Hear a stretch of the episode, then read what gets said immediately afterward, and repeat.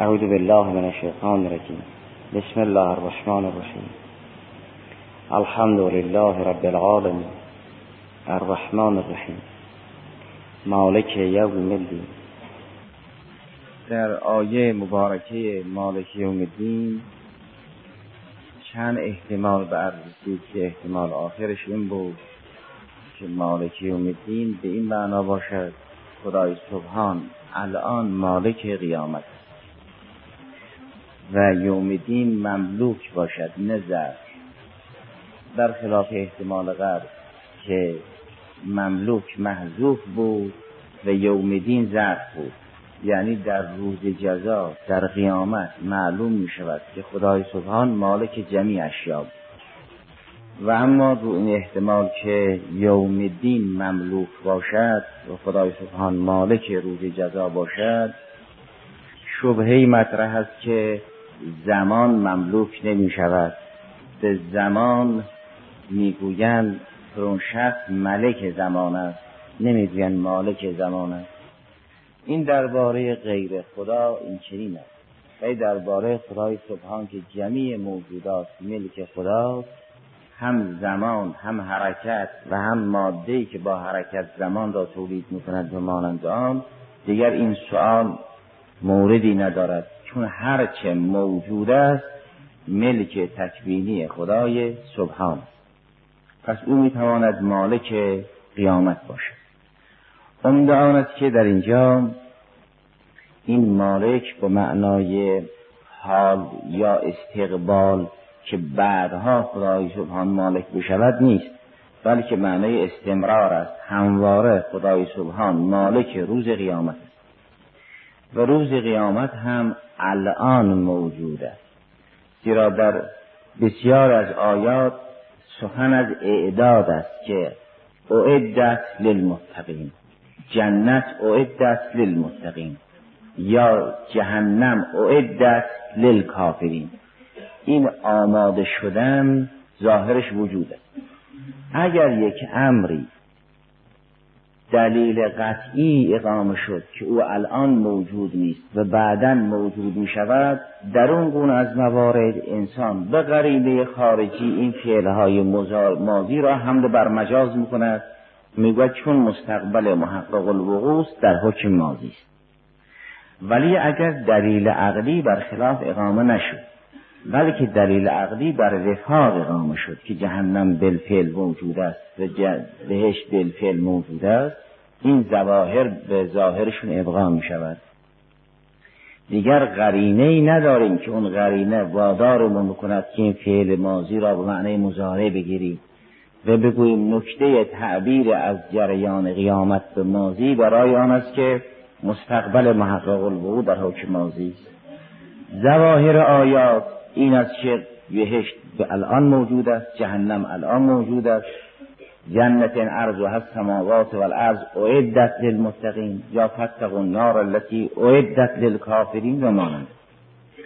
اگر ظاهر آیات این است که بهشت و جهنم الان موجود است و دلیل عقلی بر خلاف این ظواهر نیست بلکه دلیل عقلی این ظواهر را تأیید می کند این ظواهر به ظهورشون باقی خواهد علیه حال این داره عذاب و اون داره ثواب الان بالفعل موجود است. مسئله بهشت و جهنم بالفعل موجود است. و از نظر انسان آینده است که انسان آینده وارد می شود ولی او بالفعل موجوده. اونی که اهل باطن است می‌بیند که این کسی دارد معصیت می‌کند در جهنم دارد اوتور می شود. وقتی توبه و رحمت الهی شامل حال شده است از جهنم بیرون. الذین یأکلون اموال الیتاما ظلما انما یأکلون فی بطونهم نارا. اهل باطن می‌بینند کسی که مال یتیم دارد می‌خورد دارد آتش می‌خورد. اگر توبه کرد و مال یتیم را برگردوند همون می‌شود رحمت برای او. اهل باطن اینجور می‌بینند در از اون مقام بالفعل موجود است. انسان به تدریج و در آینده به اون مقام راه پیدا می‌کند. تدریج در این طرف است. انسان بعدا به اون می‌رسد.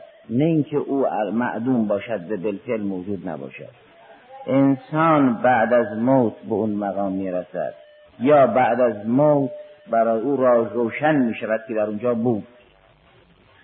یا ورود انسان بعد از موت است یا ظهور اینکه او در جهنم بود و نمی‌دید بعد الموت است. اگر بعدیت است برای انسان است نه برای تحقق خود قیامت. تعبیرات اعدت للمتقین اعدت للکافرین و جریان گسترده معراج رسول خدا علیه آله و صحیح و همه نشانه وجود بلفعل قیامت است. لذا مرحوم خاجر رضوان در متن تجدید سخن ایشون این است که از سمعو دل علی ان الجنت و النار مخلوقتان الان. و المعارضات معولتون این متن تجدید مرحوم خاجر رضوان لالی هست. مرحوم علامه این شرح کرده است. شیخ استاد مرحوم شهرانی رضوان لالی این چنین شرح کرده است. همه محققین علمای امامیه و محققین علم کلام این چنین شرح می‌کنند. که بهشت و جهنم الان موجود است و انسان بعدا وارد می شود طبق دستورات ظاهری. یا بعدا برای انسان معلوم می شود که تو جهنم بود و نمی‌دانست. طبق بحث که اهل باطن دارد بنابراین اگر چنون شه زواهر کتاب و سنت این است که بهش جهنم بالفعل موجود است دلیل عقلی بر این زواهر مخا... مخا... علیه این زواهر اقامه نشد. بلکه اونها که اهل اصطلاحا برهان اقامه می‌کنند که جهنم و بهشت بالفعل موجود است. پس دلیل عقلی نه تنها مخالف نیست بلکه موافق است. قیامت به دو قسمت است دیگه رحمت دارد به نام جهنم اعدت رحم بهشت به نام رحمت و عذاب به نام جهنم.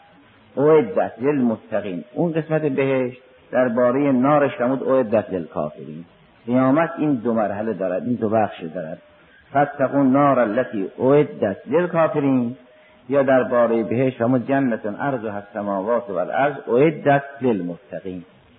بنابراین زواهر این است که بهشت و جهنم بالفعل موجود است. بله از این طرف تدریج است. بله دیگه سراس بالفعل موجود است. عبورش مربوط بعد است. سراس دارد حساب دارد میزان دارد همه جریان دارد. نسبت به اینها نسبت به اینها یا بعدا این مراحل را طی می‌کنند یا بعدا برای اینها ظهور می‌کند که اینها طی کردن یا موندن احد الامرین است. اگر بعدیت است نسبت به اهل دنیا وگرنه سراس بالفعل موجود است جهنم بالفعل موجود است بهش بالفعل موجود است و میزان الهی بالفعل موجود است. نه اینکه بعدا خدا میزان بیافریند. همه اینها بالفعل موجود است. انسان از این طرف یا بعدا وارد می شود یا نه بعدا می‌فهمد که در این صحنه بود. لذا ظواهر دینی آن است که اینها موجودند. جریان معراج به خوبی شهادت میده که اینها موجودند. محققین و علما میگن اینا بالفعل موجودند و براهین عقلیه میگن اینها موجود. اهل معنا هم که می‌بینند بنابراین عارف می‌بیند حکیم برهان اقامه می‌کند متکلم به ظواهر تمسک می‌کند مفسر به ظواهر آیات تمسک می‌کند. در جریان معراج هم که اهل باطن به استدلال می‌کنن کاملا مشهود است. و لسان قرآن هم این لسان است که اگر شما سیر باطنی داشته باشید به خوبی جهنم رو می‌گیرید کلا لو تعلمون علم الیقین لتربون الجحیم دیگه دلالت به این خوبی در تردید نیست. از اون طرف درباره امام سجاد سلام الله علیه آمده است وقتی این مالک یوم الدین را قرائت می‌کرد اینقدر قرائت می‌کرد که بیهوش می‌شد. بالاخره یه چیزی رو می‌دید دیگه بیهوش می‌شد دیگه. ولی صرف مفهوم که آدم رو بیهوش نمی‌کنه که. از پا در نمیندازه که. درباره امام صادق سلام الله علیه هست درباره امام سجاد سلام الله علیه هست. وقتی این سوره مبارکه هم رو قرائت می‌کردن به مالک یوم الدین می‌رسن اینقدر قرائت می‌کردن که بیهوش می‌شدن. چی رو می‌دیدن بیهوش می‌شدن؟ اونی که آدم بیهوش می‌کنه همون مشاهده اون نار الله موقت است دیگه. اونی که آدم بیهوش می‌کنه. بلا مفهوم که آدم رو از پا در نمیاره که. اینی که قشی علیه مازال یو رو اینه دیگه. اونگاه این روایت هایی که در باره امام صادق سلام الله علیه هست در باره امام سجاد سلام الله علیه هست که این آیه را اینقدر میخوندن که بیهوش شدن یا اینقدر میخوندن که گویا از متکلمش دارن میشنون. و لسان قرآن کریم اینه که طور عبادت کنید چی رو ببینید. میگن هنر آن است که آدم جهنم رو ببیند. خود هنر دان دیدن آتش ایام. وگرنه انسان بگوید به فلان دلیل قیامتی هست این جپه نه جپه دل علی نار دخان.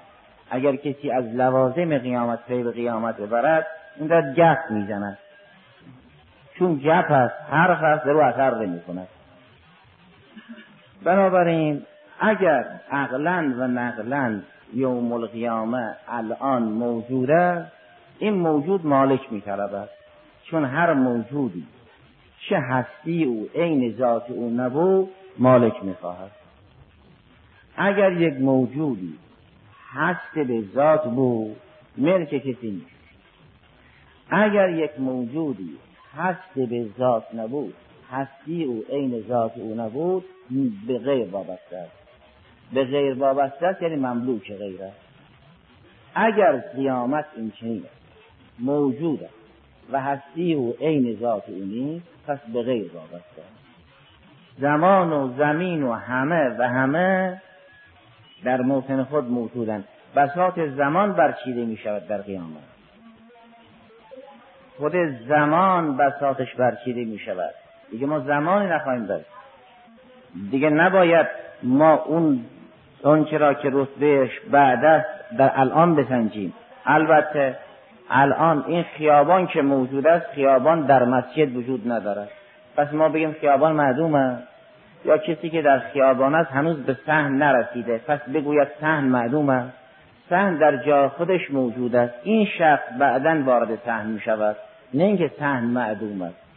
اگر سهم در خیابان نیست به این معنا نیست که سهم رأسا معدوم است. پس بالفعل موجود است اگر بالفعل موجود است بالفعل مملوک است. وقتی بالفعل مملوک شد بالفعل مالک دارد. مالک بالفعل او خدای سبحان است چرا؟ چون او رب العالمین است. یک اگر چیزی هستی داشت و هستی او عین ذاتش نبود به غیر وابسته است. قیامت هست و هستی او عین ذات او نیست و به غیر وابسته و غیری که مالک قیامت باشد جز ذات اقدس اله احدی نیست فهو سبحانه و تعالی مالک یوم الدین. نقش مالک یوم الدین در سیاق حمد آن است که اعتقاد به قیامت جزء بهترین نعم الهی است که انسان را از هر تباهی میرهاند. برای اینکه انسان یا جزء افرادی است که از ترس عبادت می این از ترس جهنم دست به گناه نمی‌زند یا جزء افرادی است که شوق بهشت وادارش می کند به اطاعت به ثواب در اثر اشتیاق به بهشت تن به فضائل می‌دهد و تن به گناه نمی‌دهد. یا فوق این دو گروه است منتظر لقای حق است. این هم در قیامت است چون قیامت درجاتی دارد. یک جنتون تج جناتون تجری من تحت الانهار است که برای اوساط اهل ایمان است. یک جنت لقاست که برای اوهدی از اهل ایمان است. اون که جزء متوسطین اهل ایمان شد فقط همون جناتون تجری من تحت الانهار نصیب اوست. اون که جزء اوهدی از اهل ایمان است. گذشته از اینکه ان المتقین فی جنات و نهر یعنی همین جنات تجری من تحت الانهار را داراست فی مقعد صدق عند ملیک مقتدر را هم داراست. اون عند اللهی بودن را هم داراست. اگر این شخص جز اوهدی از اهل ایمان بود دلش پیش اون عند ملیک المقتدر است. به اشتیاق عند ملیک المقتدر که لقای حق است عبادت می کند پس مالک یوم الدین از اسمای حسنای خدای سبحان است که این باعث هم خواهد بود. خدا را هم می کنیم که او مالک یوم دین است. و اگر روز جزایی نبود و انسان با مرد از بین می‌رفت و نابود می‌شد راه کمال برای هیچ متکاملی نبود و چیزی هم جلوی هیچ درنده ای را نمی‌گیره آنچه که جلوی تبهکاران را می‌گیرد و راه متکاملین را باز می‌کند مسئله قیامت است. پس خدا را شکر می‌کنیم که قیامتی دارد. خدا را شکر می‌کنیم که عذاب و بهشتی دارد که برای ترک از عذاب او خود را هدر نمی‌دهیم. برای شکر به بهشت او خود را به کمال میرسانیم و مانند. این هم می‌تواند از حدود وسطایی باشد که برهان قام بشود. بگوییم خدای سبحان مالک روز جزاست و هر که مالک روز جزاست محمود است پس خدا محمود است. چرا خدا مالک روز جزاست؟ به اون بحثای گذشته. چرا هر که مالک روز جزاست محمود است؟ برای اینکه مالک روز جزا بودن. روز قیامت را به پا کردن و ایجاد کردن زمینه تحصیل سعادت مردم است. اگر انسان با مرگ نابود می‌شد و روز جزایی نبود نه انسان با فضیلت از فضیلتش ترقی میبست نه انسان تبهکار دست از تجاوز بر می داشت و جهان می‌شد فهم فی امر مریض می‌شد ترجمه است. پس خدا را شکر قیامتی دارد. خدا را شکر جهنمی دارد. انسانی که برای ترس از جهنم دست به گناه نمی‌زند باید شاکر باشد. خدا را شکر جهنمی داشت و ترس از جهنم وادارمون کرد که کار خلاف نکنیم. همونطوری که رحمانیت خدا و رحیم بودن خدای سبحان باعث محمود بودن اوست مالک روز قیامت بودنم باعث محمود بودن اوست. اونگاه انسان را هم یک بعدی بار آوردن روانی. اگر همیشه سخن از رحمت حق باشد خدای رحمان و رحیم را به مردم معرفی بکنند این احیانا زمینه تجربی و غرور را فراهم می کند اگر خدایی که رحمان رحیم است به عنوان مالک یوم الدین هم شناخته بشود انسان بین خوف و رجا حرکت می کند این طور نیست که فقط در سمت رحمت حرکت کند بگوید باری به هر جهت خدا رحیم است نه وقتی بداند که خدا هم رحمان رحیم است هم مالک یوم الدین. مالک یوم الدین یعنی روز پاداش. خدایی که مالک روز پاداش است. در روز پاداش بهشتی است که رحمت جهنمی است که جهنم را امیر المؤمنین سلام الله علیه در نهج معرفی کرد. همون دارون لیس فیا رحمت. جهنم جایی است که هیچ رحمت در اون. پس اگر سخن از رحمت خدای سبحانه است سخن از عذاب او هم هست. تا انسان در مسیر حرکت کند که بین خوف و رجا باشد. یدعون ربها خوفا و طمعا. این چین نباشد که همیشه به طرف رحمت کشونده بشود و از عذاب الهی غافل باشد. چه این که همواره انسان را ترسوندن هم صحیح نیست. که انسان را به مرز ناامیدی بکشاند و از رحمت بی انتهای حق ناامید باشد. بین خوف و رجا حرکت کند و خدای سبحان کسانی را میپروراند که بین خوف و رجا حرکت کنند وقتی جریان علم و اهل علم و تشویق به فراگیری علوم را بازگو می کند قبلش مسئله خوف و رجا را تشریح می کند همون آیه معروف که سخن از هل یستوی الذین یعلمون و الذین لا یعلمون در او آمده است. صدر آیه این است که امن هو قانتون آنا اللیله ساجدا و قائما یحذر الاخره و یرجو رحمت ربه قل هل یستوی الذین یعلمون و الذین لا یعلمون. در سوره زمر وقتی تشویق می‌کند مردم را به فراگیری علوم آیه نه سوره زمر این است. اول نمی‌گوید علم چیز خوبی یا نمی‌گوید عالم و غیر عالم یکسان نیستند چون علم یک ابزار کار است و نه هدف. صدر آیه این است. آیه نه سوره زمر صدرش این است.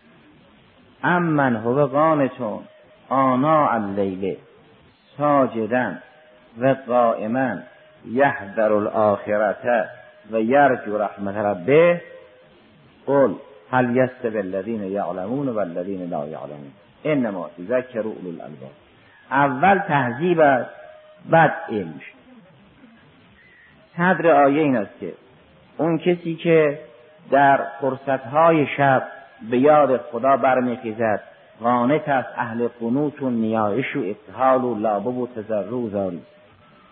ساجدن و قائما گاهی در سجده است گاهی در قیام یحذر الاخره و یرجو رحمت ربه.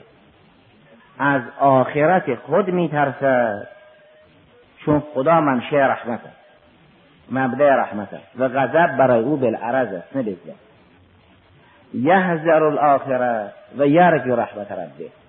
رجا را به رحمت رب نسبت داد. ترس را از پایان کار خود به پایان کار خود نسبت داد. فرمود این انسان از پایان کار خود میترسد و به رحمت خدا امیدوار است. نه به پایان کار خود امیدوار باشد که بگوید من به پایان کار خود تکیه می‌کنم. این چنین نیست که انسان بتواند به پایان کار خود تکیه کند.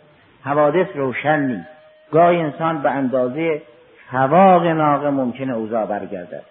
در روایات این است اگر کسی مواظب خود نباشد و خود را به خدا نسپارد ممکن است معاذ الله به اندازه فواق ناقه اوضاع برگردد. فواق اینهایی که ساربانند یا مسئول دوشیدن شیر شطورن این دست را که باز می‌کنن تا پستان شطور رو بگیرن فشار بدن دوباره باز کنن این حالت رو میگن فواق. یعنی همین لحظه. در روایت آمده ممکنه به اندازه فواق ناقه یعنی دوشیدن یک شطور به همین اندازه اوضاع کسی برگرده. مؤمنی کافر بشود کافری مؤمن بشود یه همچی چیز پس بنابراین انسان اگر امیدی دارد به رحمت خدا امید دارد نه به سوابق کار خود. از سوابق کار خود میترسد و به رحمت خدا امید دارد. یحذر الاخره و یرجو رحمت ربه. اونگاه فرمود قول هل یستوی الذین یعلمون والذین لا یعلمون. بنابراین اگر مسئله حرمت و ارزش علم است بعد از تهذیب و وارستگی. و وارستگی هم این است که انسان بین خوف و رجا باشد. و خوف را از پایان کار خود و رجا را به رحمت خدای سبحان نسبت در همون آیه که قرائت شده است یخافون رب یدعون ربهم خوفا و طمعا نشانه آن است که انسان را بین خوف و رجا میپرورانند. یا در اوائل سوره انعام هم مشابه این تعدیل بین خوف و رجا آمده است که خدای سبحان به رسولش دستور می‌دهد در آیه چهارده و پونزده. این چنین میفرماید. قل غیر الله اتخذوا ولیا فاطر السماوات والارض وهو یطعم ولا یطعم. قل انی امرت ان اکون اول من اسلم. ولا تکونن من المشرکین. قل انی اخاف ان عصیت ربی عذاب یوم عظیم. همون تسلیسی که در روایات هست که بندگان خدا سه گروه هم. یک عده برای ترس از جهنم یه عده برای ترس شوق به بهشت یه عده حبند الله خدا سبحان را عبادت می‌کنن. این تسلیس از این دعایه استفاده می شود اونایی که حبن خدای سبحان را عبادت می‌کنن که تلکه عبادت الاحرار اون در بخش اول ذکر شده. قل اد غیر الله اتخذوا ولیا فاطر السماوات والارض. چون خدا فاطر السماوات والارض است من او رو به عنوان ولی اتخاذ می‌کنم. این عبادت احرار که تحت ولایت الله هم؟ چون فاطر السماوات والارض است که فوق خالق نه چون به ما نعمت می‌دهد یا اگر عبادت نکنیم کیفرمون می‌کنه. گروه دوم کسانی که برای شوق به ثواب عبادت می‌کنند اونها را با این صورت توجیه کرد. همون با یطعم ولا یطعم. چون خدا انعام می‌کند تعام می‌دهد چه در دنیا چه در بهشت میپروراند لذا معبود ما. این مال کسی است که شوقا الان نعمه خدا را عبادت می‌کنه گروه سوم کسانی که از ترس عبادت می‌کنند. قل انی اخاف و ان عصیت ربی عذاب یوم من اگر معصیت بکنم از عذاب روز عظیم میترسم. این گروه سوم است که خوفا من النار. اطاعت می‌کنن و معصیت نمی‌کنن. بنابراین تعلیم دینی بر این است که خوف و رجا را کنار هم ذکر بکنند.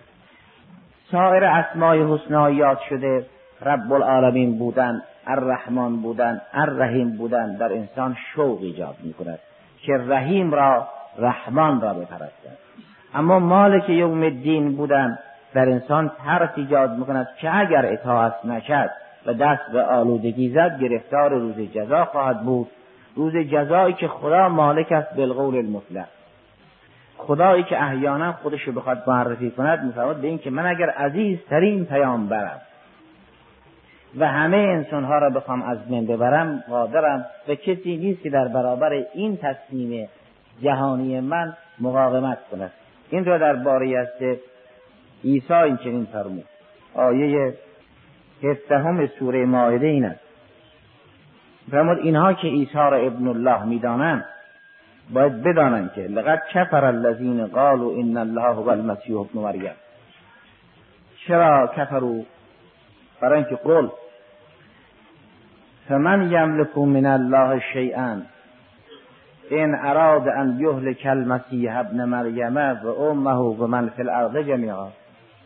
اگر خدا بخواهد عیسی را و مادرش را و همه اهل زمین را یک جا از بین ببرد کی در برابر این قدرت؟ توان مقاومت دارد. اون خدا.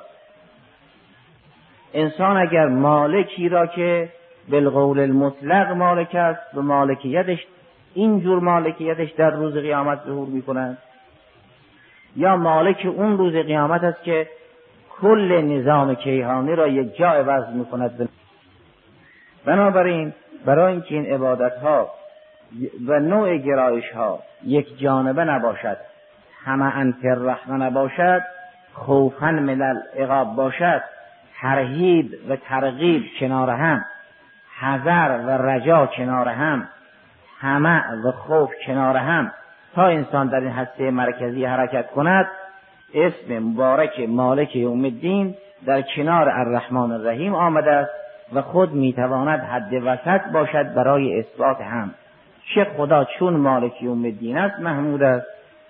چه اینکه می‌تواند رابطی باشد که آیات بعد را به آیات قبل مرتبط کند و منشأ عبادت و استعانت خدای سبحان باشد و همه اون رحمانیت او رحیمیت اوست و مالکیت اوست.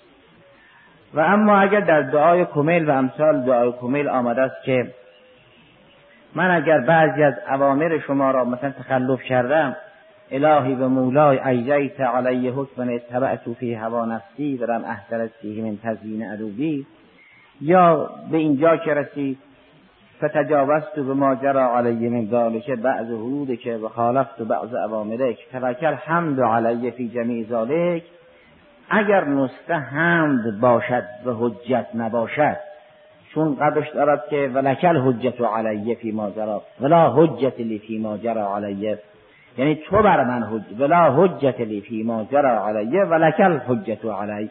اگر نسخه حمد نباشد و حجت باشد که از بحث ما بیرون است ظاهرا ولکل حجت علی فی جمیع ذالک است. در قبال ولا حجت لی فی ما جرا علی اگر حجت نباشد و حمد باشد در طی بحث ها گذشته روشن است. خدایی که عذاب دارد همین ترسوندنش رحمت است که عده خوفن من النار دست به تباهی نمی‌زنند همین ترهیب از جهنم است که انسان خود را نجات می‌دهد. اگر نبود مسئله جهنم و ترس از جهنم اکثری گرفتار عذاب می‌شدن و عمر را به هدر می‌دادن پس خدا را شکر که جهنمی دارد تهدیدی کرده است. و اگر از حدش تجاوز کردیم مشمول رحمت او می‌شویم. و این هم یک نحوه عذاب و بلایی است. در بیانات هست که قبلا هم خونده شد این بود که حضرت فرمود نحمده علی بلائه کما نحمده علی آلائه. همونطوری که خدا آلایی دارد در برابر آلا محمود است. بلایی هم دارد که در برابر بلا محمود است. آزمایش است. بنابراین خود جهنم داشتن خود ترسوندن از اسمای حسنای خدای سبحان است که باعث محمود شدن اوست. اونگاه این آیات همه و همه هر کدام اسمی از اسمای الهی را در بر دارد که منشأ حمد خداست و این زمینه است برای اینکه عبادت فقط منحصر به خدا باشد بلا غیر اگر درباره آیه مبارکه مالک یوم الدین یا آیاتی دیگر مطالب مونده است ممکن است مطرح بشود و اگر نه درباره عبادت استانت بحث الحمدلله.